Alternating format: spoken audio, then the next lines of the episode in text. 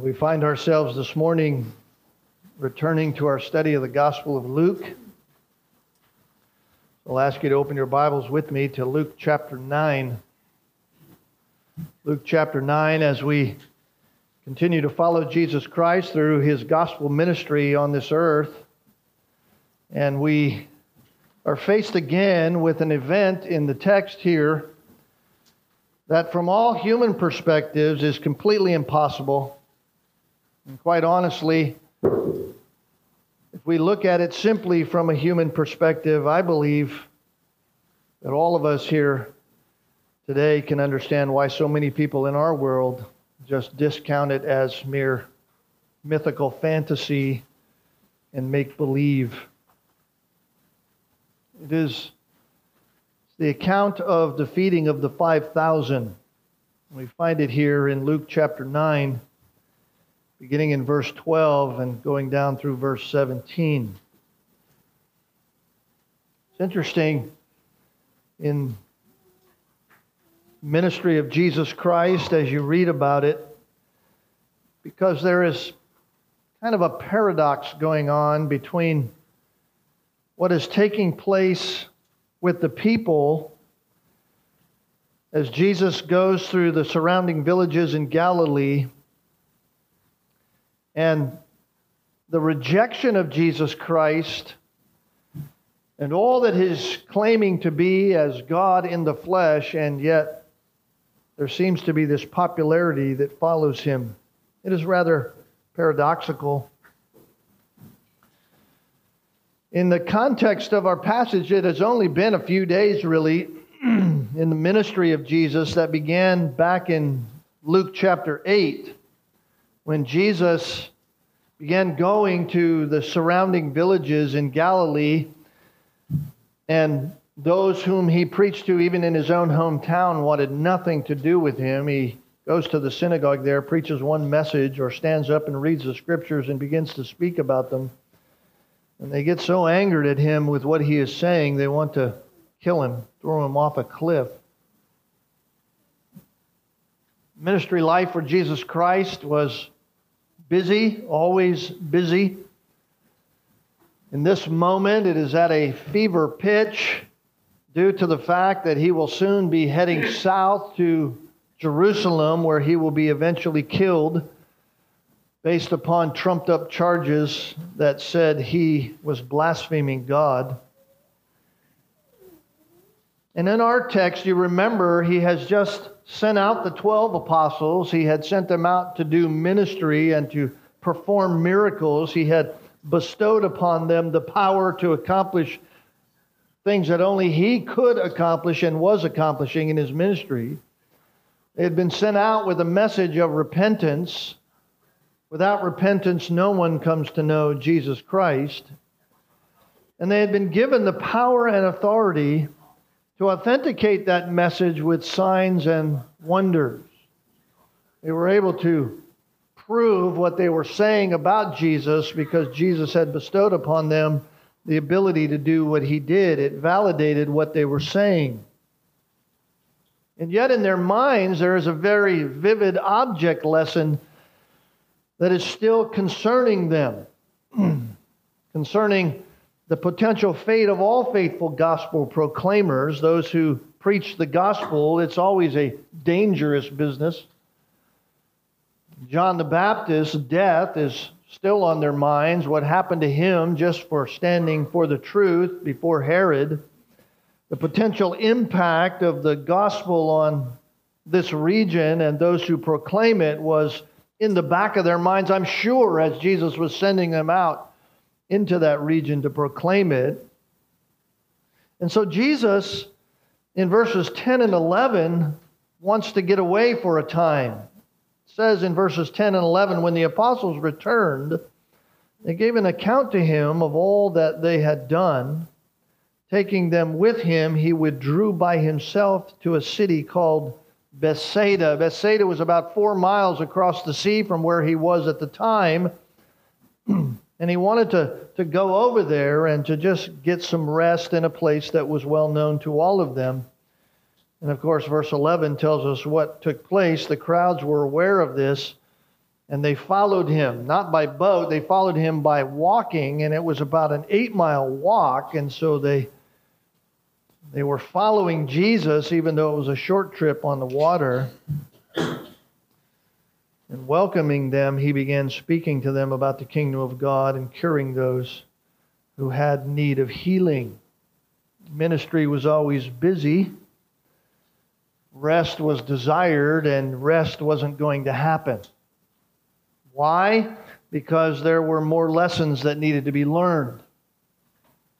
There are more lessons that we need to learn about Jesus Christ. More lessons before we get the chance to take a break. More lessons in our day and age here and now in our life as Christians.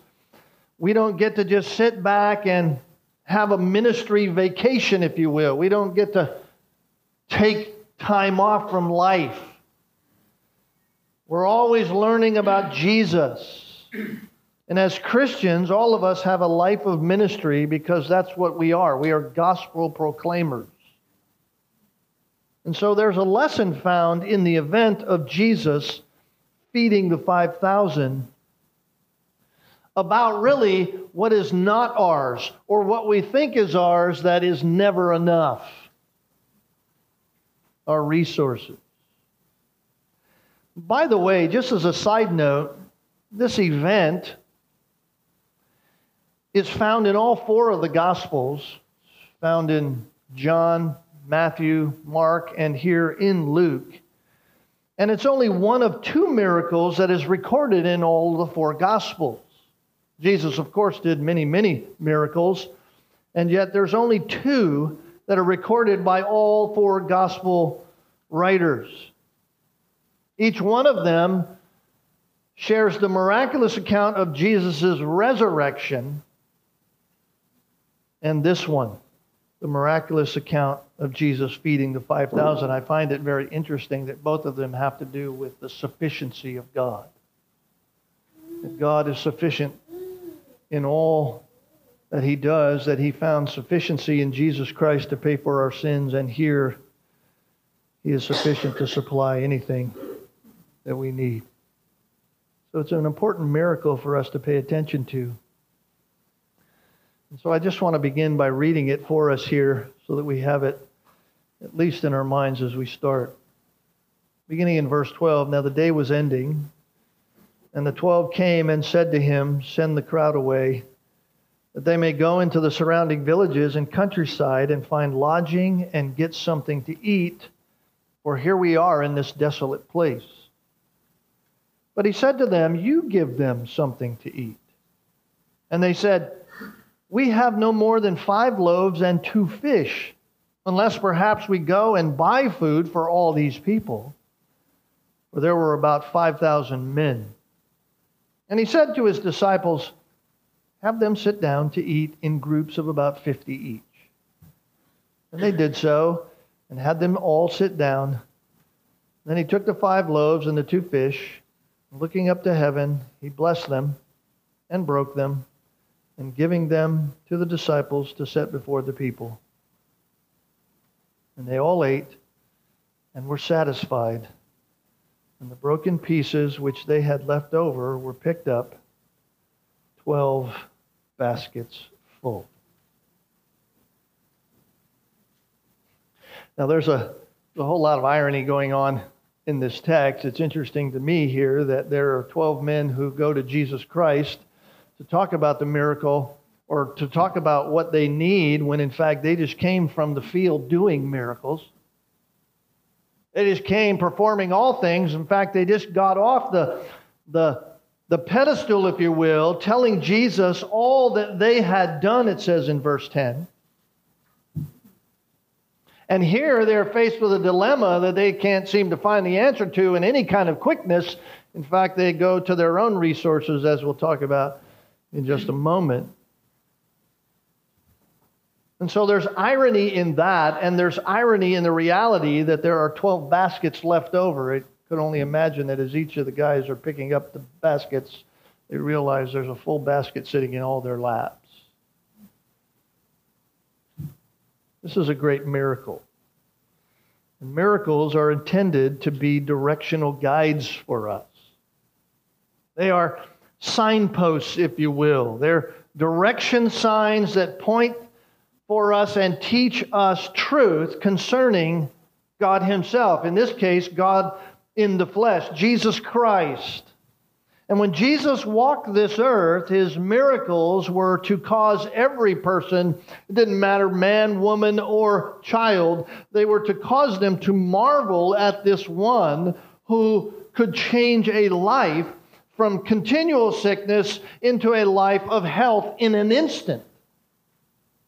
He didn't need a process to do it, he could do it instantaneously. There, they, miracles were to cause all who heard and all who witnessed them to turn to him as the only one who could accomplish a miracle and bring someone from death to life.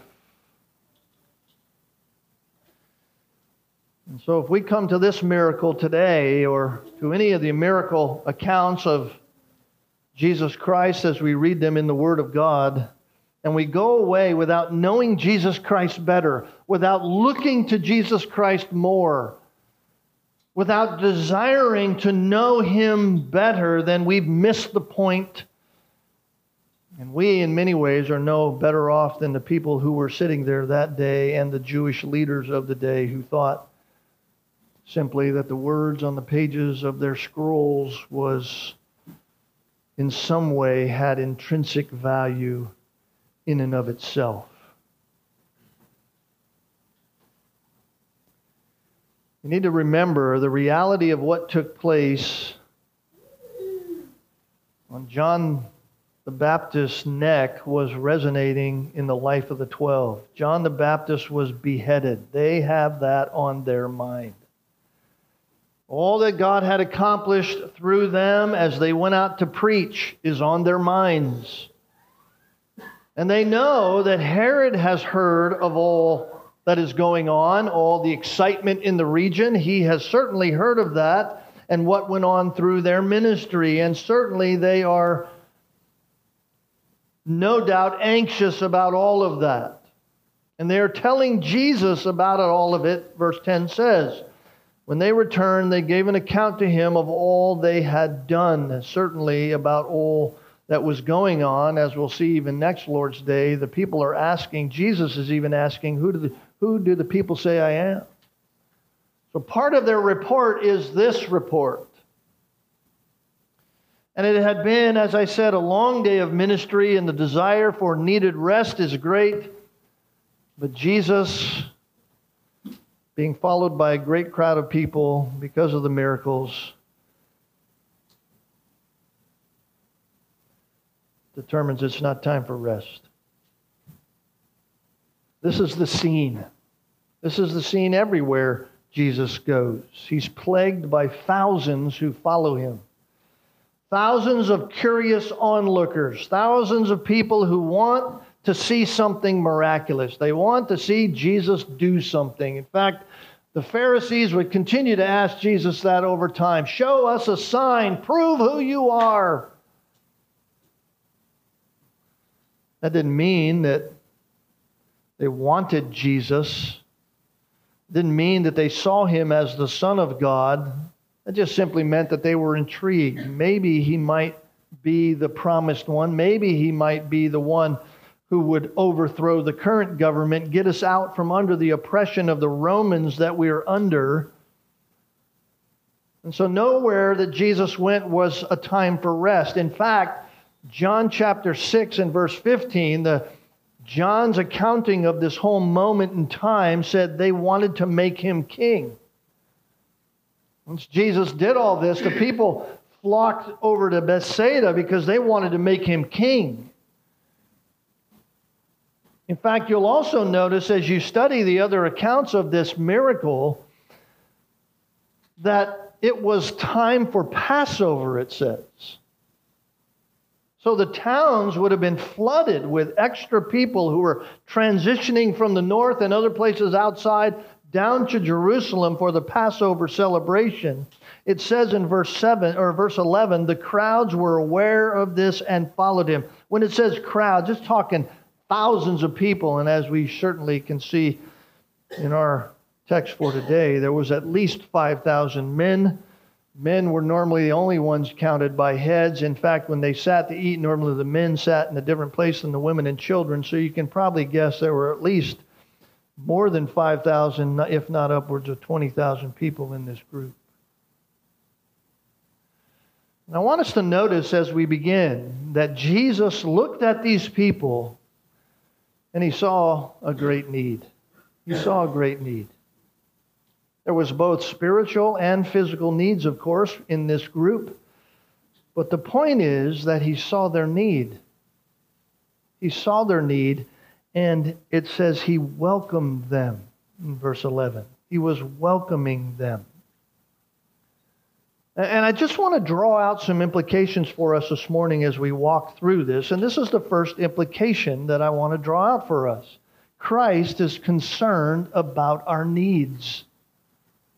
Christ is concerned about our needs. That sounds rather simplistic this morning, but oftentimes we forget that. Have you ever thought in your own heart and mind that God has forgotten about you? Have you ever thought that you are, are wander, wandering around in this world? You're trying to get by in life. You're doing everything that you think you need to do, and yet you think that God has forgotten about you, and your need really doesn't matter to God at all. If you've thought like that, maybe you're thinking like that right now. You've tried to fill your need through people, through things. You realize that people don't seem to fill that need at all, fall short. It doesn't cut it. The stuff you have doesn't fill the need, it doesn't seem to cut it for you. I want us to remember this God is more concerned about you than others will ever be concerned about you. And God always knows and cares about your true need. In fact, the language used in Mark's record of this account says that Jesus felt compassion for them.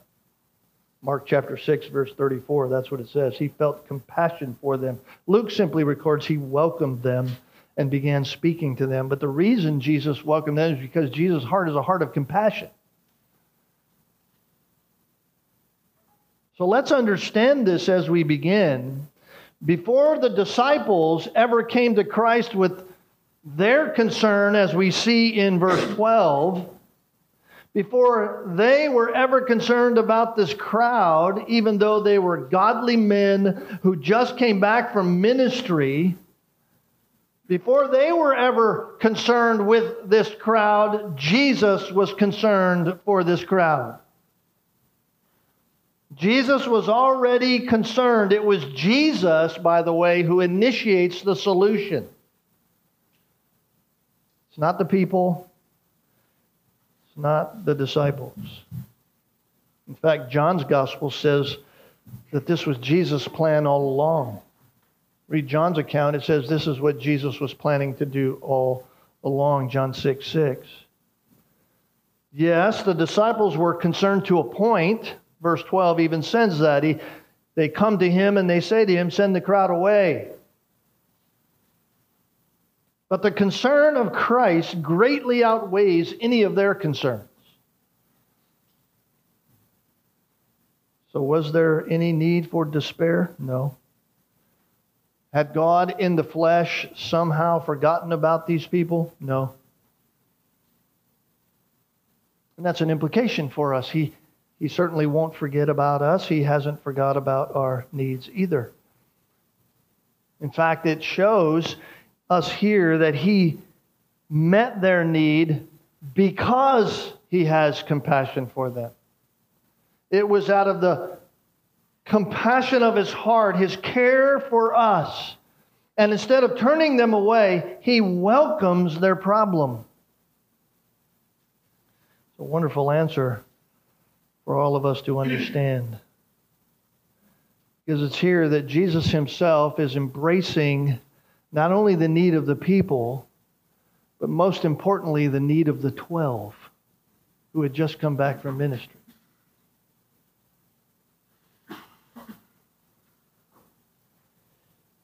He, he takes them with him, verse 10 says. He withdraws by himself to the city.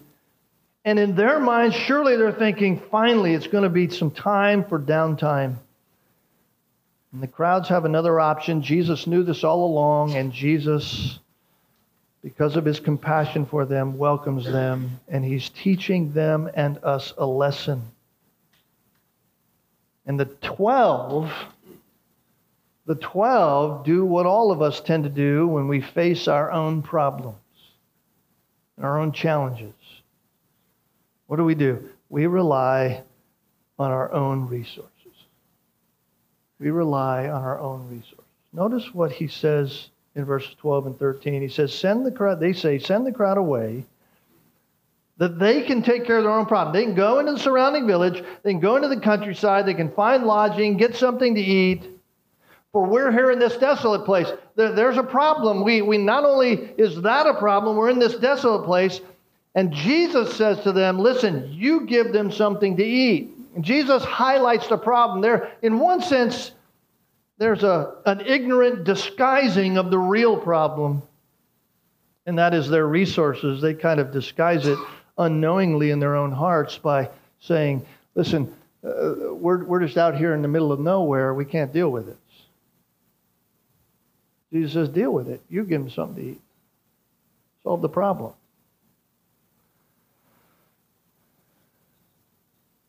I want to show us something in light of that from Matthew chapter 6. Matthew chapter 6. Go there for a moment.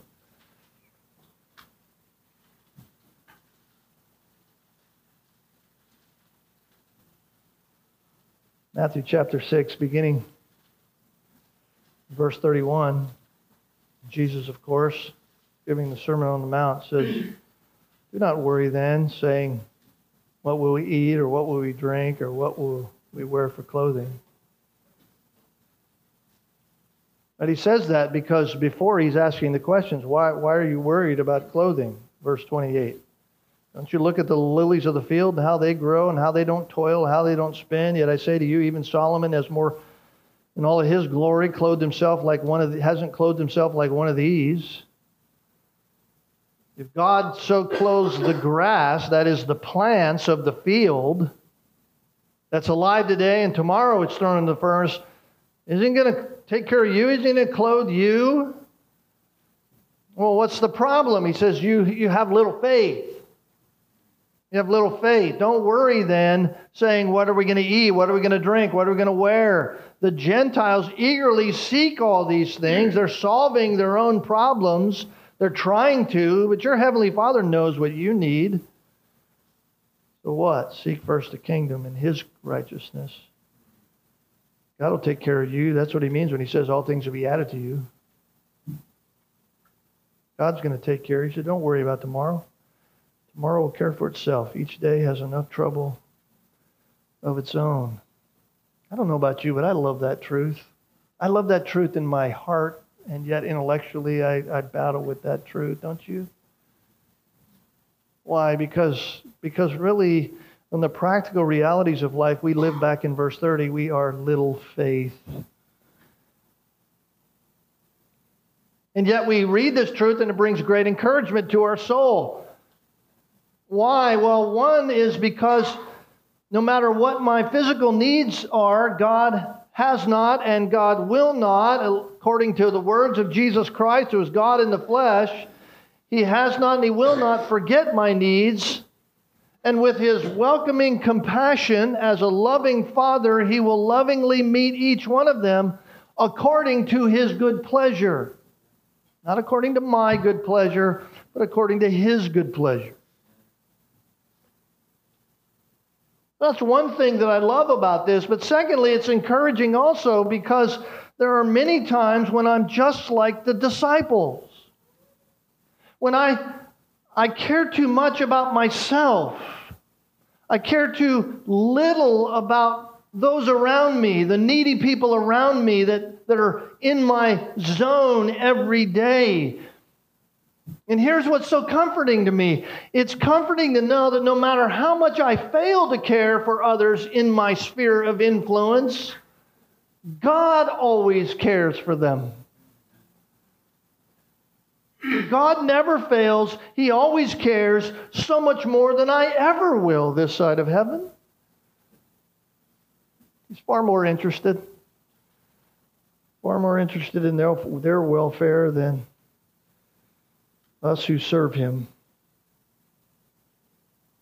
Regardless of how much good we might do, go back to Luke chapter 9. These guys just came from ministry. And they have a they have a concern, but it's not the depth of concern that Jesus has. Compared to God's, it's nothing really.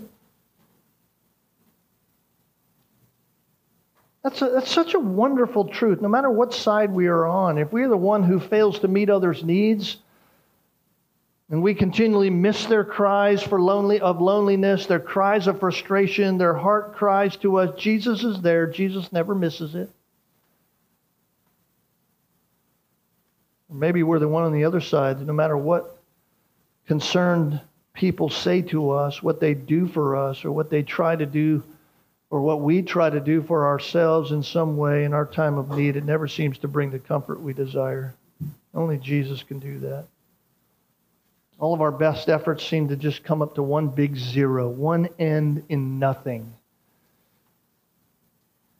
And I guess that's one of the things as I was studying this and going through it, I just wanted to remind us of this morning that there's only one who will really never fail us. I mean, it seems so such at a, at a, at a children's Sunday school level, doesn't it? Jesus will never fail you. Do you believe that? You actually believe that? It's true. There's only one who is eternal, only one who has the concern and compassion that will never fail. We know who he is. He existed before time ever began. He's the very one who created time. He's the very one who raised his eyes to the Father and knew the need of this people in a physical sense and knew their needs spiritually on the hills of Galilee that day before he ever voiced a concern. John's gospel says he planned this very circumstance, just like he perfectly plans all the circumstances of our lives, perfectly knows our situation He's the very one who wants to supply our real needs, not just so that we get by, but He wants to meet all our needs according to His abundant resource. So that's the first truth I want us to understand this morning. God cares about our needs, He never forgets them. Never. Second truth I want to pull from this text is this. Sometimes Sometimes God allows us to see our limited resources so that we can only turn to Him to strengthen our faith. Let me say that again. Sometimes God allows us to see our limited resources so that we can only turn to Him so that our faith would be strengthened. Notice what Jesus says to them in verse 13 You give them something to eat, and they say, We have no more than five loaves and two fish, unless perhaps we go and buy food for all these people. John's gospel tells us that these are the words of Philip. Jesus had specifically spoken to Philip, You feed them. So Philip is saying this answer on behalf of all of them. Surely they were all there with Jesus. And it says in verse 6 of John's gospel, this he was saying in order to test him. We don't like tests. Jesus loves tests. All right, Philip, you just came off ministry. I've empowered you. You know it was me who was doing it. I told you what to say, and I told you here's what, how you can do it. You can authenticate it through this, do these things. You come back. Oh, you're on cloud nine for ministry. You tell me all that you have done. Well, here's a task feed these people. Here's a test for you, Philip. Feed them. And the whole purpose is this lesson. It's not just to show that Christ could and that he would meet each and every real need, but it's also to show that difficulty causes us to most rely upon him. God wants us at the place where we stop relying on us without him. When they did ministry, that's all they could rely on. Jesus had sent them out. They knew that. And now they need to rely on him again. And yet they immediately, like us, go back to their own resources. This is all we got. The disciples are being put to the test. The problem is huge, their resources are small. So is their faith. They had been with Jesus. They had seen him do many miraculous things. They had been equipped themselves to do miracles. And we read texts like this and we go, man, these guys are knuckleheads. We can get so hard on them. We do that if we're not careful.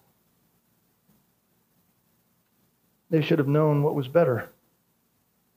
Really? How often do we do that same kind of thing? How often do we have that same kind of thinking? How often have we seen the faithfulness of God in our lives? He meets our needs in ways that we can't even comprehend. He accomplishes things that are beyond our comprehension, and as soon as we're faced with a new one, we immediately forget what He's done in the past we forget that He is sufficient for all things. So I look at my own life, I'm constantly amazed at the provision of God for my life. He's always seen me through. We have to realize that God allows difficulty, struggle, simply for the purpose that we'll look more to Him in faith.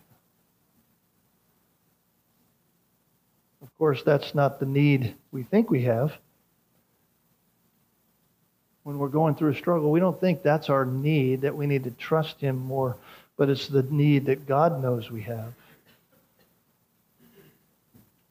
That's what the disciples are faced with their own resources. We have no more than five loaves, two fish,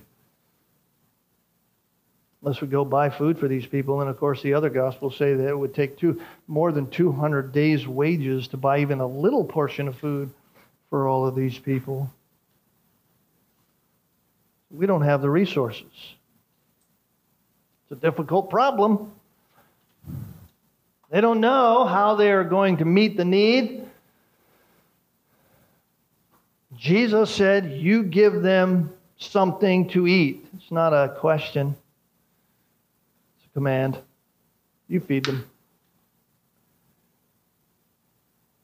The problem, beloved, is that they did what most of us do when we're faced with that problem. Can't find a way out, and instead of turning to God, resting in the fact that He always meets real needs, and say, God, well, I don't have it, you got to do something. We turn to our own resources.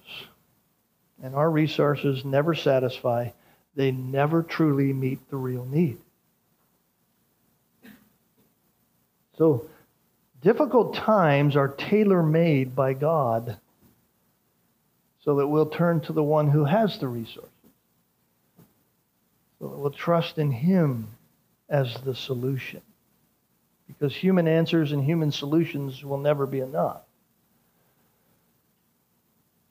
Yet, in the disciples' minds, that's where they went. This is what we got.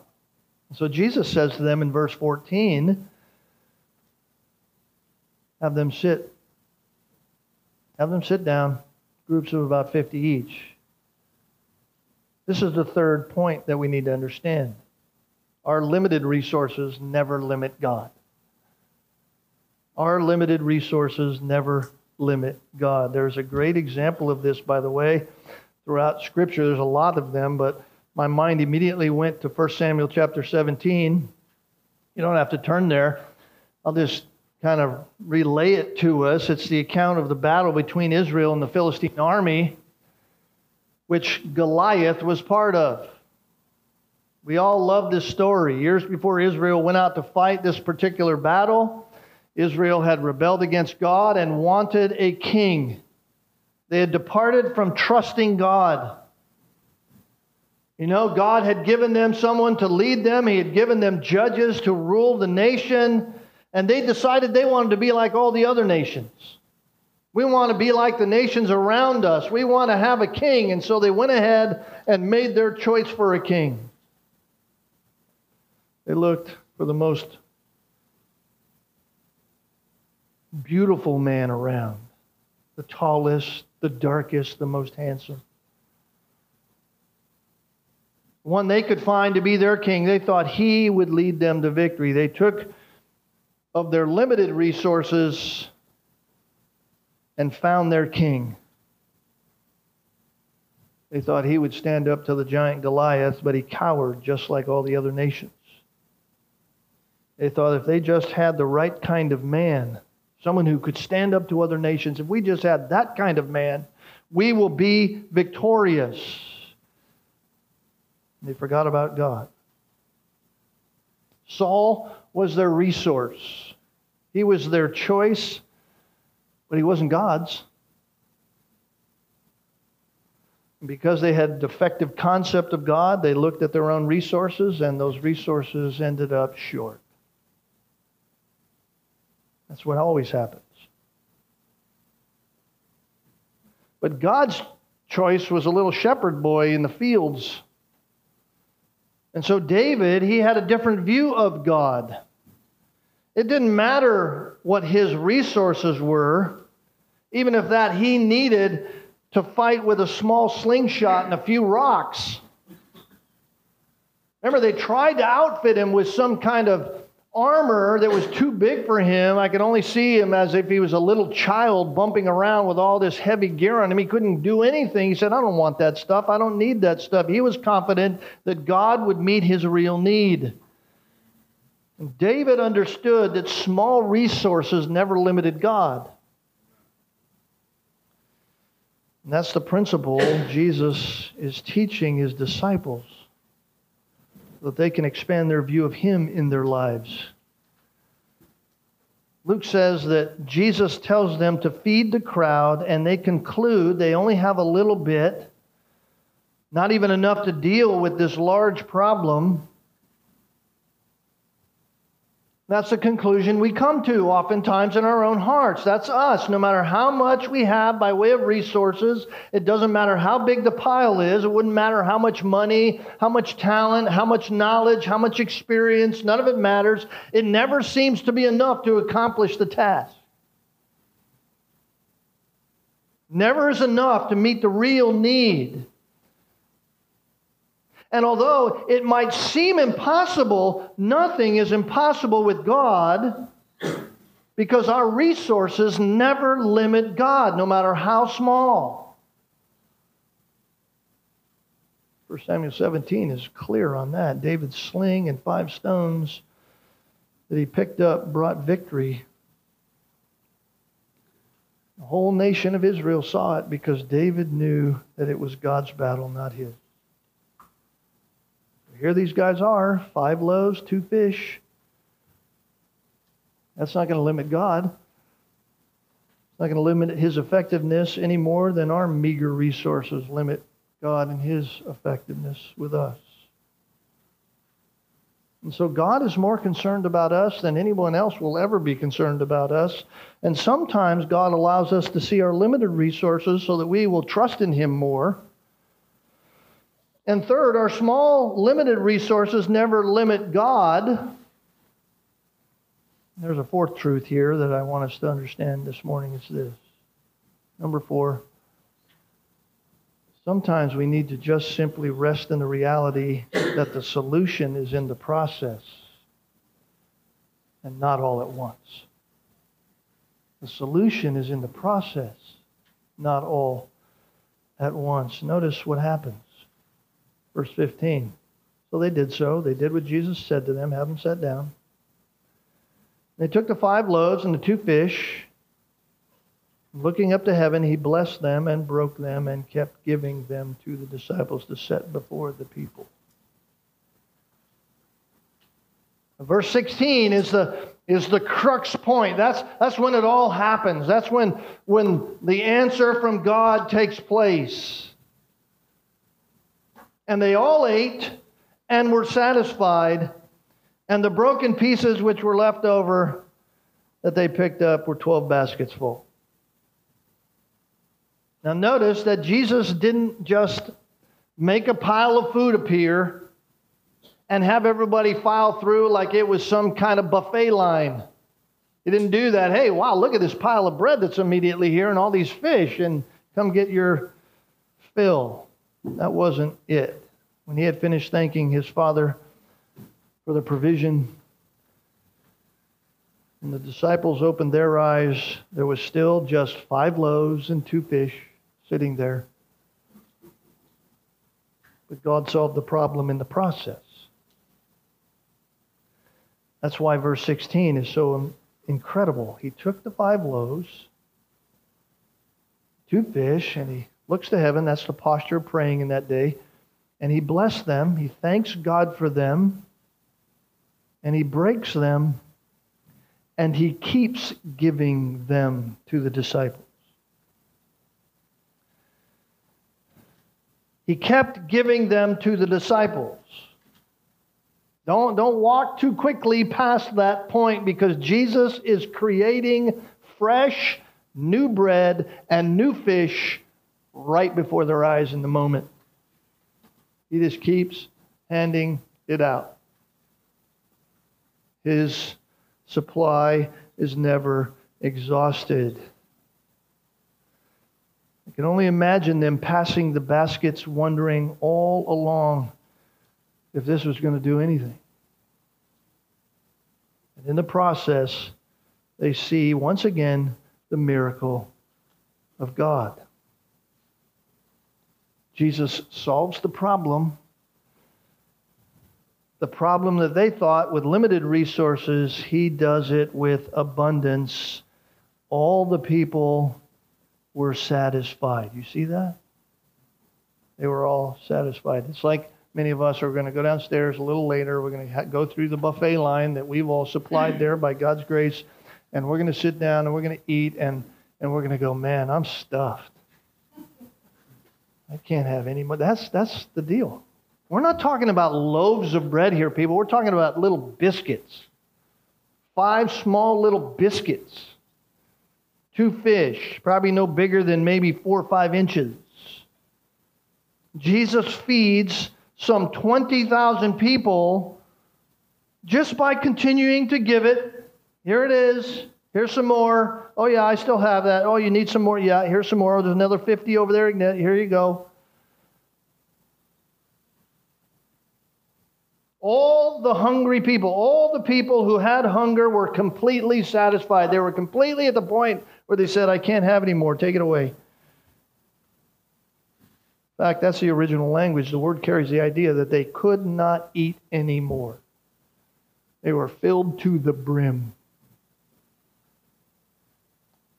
In fact, there was so much, they had 12 baskets of leftovers. I think that's irony a, a, a, basket for each apostle. Here you go, guys. Here's the crumbs. They were holding in their hands the object lesson of Christ's sufficiency. You think they got the message, never doubt my sufficiency?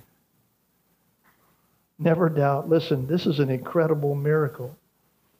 Jesus Christ is all we need. It's all we need. He is sufficient. What we have, whatever that is, is enough. It's enough. Have you ever experienced that provision in your own life? I remember several years ago when I was thinking about going to seminary contemplating leaving a job that was very lucrative at the time, moving my family down to Southern California, not knowing how I was going to pay for seminary. God was orchestrating all the details, all the trouble, all the difficulty, so that in the end, my seminary cost me out of my own pocket actual money $750. That's what he did. In 1 Samuel 17, it says these words. I love these words. Verse 47 to 50. Here's what David said The Lord saves, not with sword and spear. For the battle is the Lord's. He'll give you into, he will give you into our hand when the Philistine arose and came and drew near to meet David, David ran quickly toward the battle line to meet the Philistine. And David put his hand in his bag. He took out a stone and he slung it and struck the Philistine on his forehead. The stone, the stone sank deep into his forehead and he fell on his face to the ground. Verse 50 says So David prevailed over the Philistine with a sling and with a stone. And he struck the Philistine and killed him. I'm so glad verse 50 doesn't end with, and David prevailed over the Philistine, period. I'm so glad it adds the other phraseology that David prevailed with a sling and a stone. And then it says this there was no sword in the hand of David. He had so little, he didn't have what man thinks so much of. David ran into the problem, and God solved it in the process. And all people saw the glory of God. Because no one would have ever thought this little shepherd boy with such meager resources could accomplish so much. Beloved, the disciples followed what Christ had asked of them and the solution happened in the process. When we trust God, when we begin to walk and embrace the reality of our limited resources with Him, we will see the solution that only He can bring. Why? Because solutions rarely come in the form of the problem just going away. God's solutions often come as we embrace the reality of our limited resources and we just trust Him in the process. I asked the question do you think the disciples got it? Do you think they ever struggled with the issue of trusting Christ again? Yeah. Fact, in the other Gospels, Jesus had to almost perform the exact same miracle again where Jesus feeds the 4,000. We're not so different. We're not so different than these men who walked with Jesus and asked him to increase their faith. We need our faith increased. It's easy to trust God when things are going well. Doesn't make much faith, doesn't take much faith to trust God when you have enough money in your bank account. When you can just fulfill every desire your heart ever wants. Doesn't take a whole lot of faith for that. Doesn't take a whole lot of faith when you have great health and you never have a medical issue. Doesn't take a whole lot of faith when all of the people who know you like you. Faith is most needed when you're walking through those dark times when it's emotionally troubling, when it's physically hard and painful, and you know you don't have what's going to take. When you're gripped with uncertainty, when you're gripped with fear, and anxiousness is stirring in your heart, it's at those times that our faith has to be fully engaged. Why? Because it's at our lowest times that we see the true level of faith in us. So there's a supreme lesson in all of this. It has to do with faith. It has to do with faith.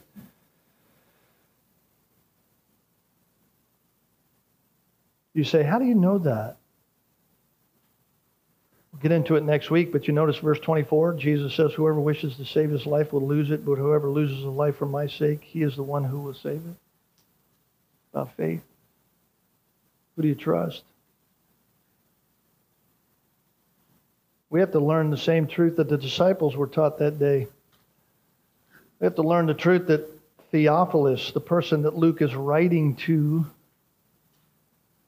so that he might know about Jesus better, that Jesus is sufficient to supply. He is the sufficient one. It is Jesus Christ who knows all our needs, even when it seems impossible. Going to Christ, sadly, for these men and for us, it's unfortunately the last thing on our minds in times of trouble. In fact, we say those words that we should never say. Well, in the end, the last thing I can do is pray. That's the first thing we ought to do. In fact, even when Jesus was solving the problem, that's the first thing he did. Just lifted up his eyes to heaven, thank God. So, just like most of us, they were inclined to just rely on their own resources rather than on Christ. That's what people do today with salvation, and they just rely on their own resources. Hey, I'm a good person. Here's my pile of stuff. Here's my pile of morality. It should be good enough. It should outweigh the, the bad things I've done. It's good enough. My resources are enough.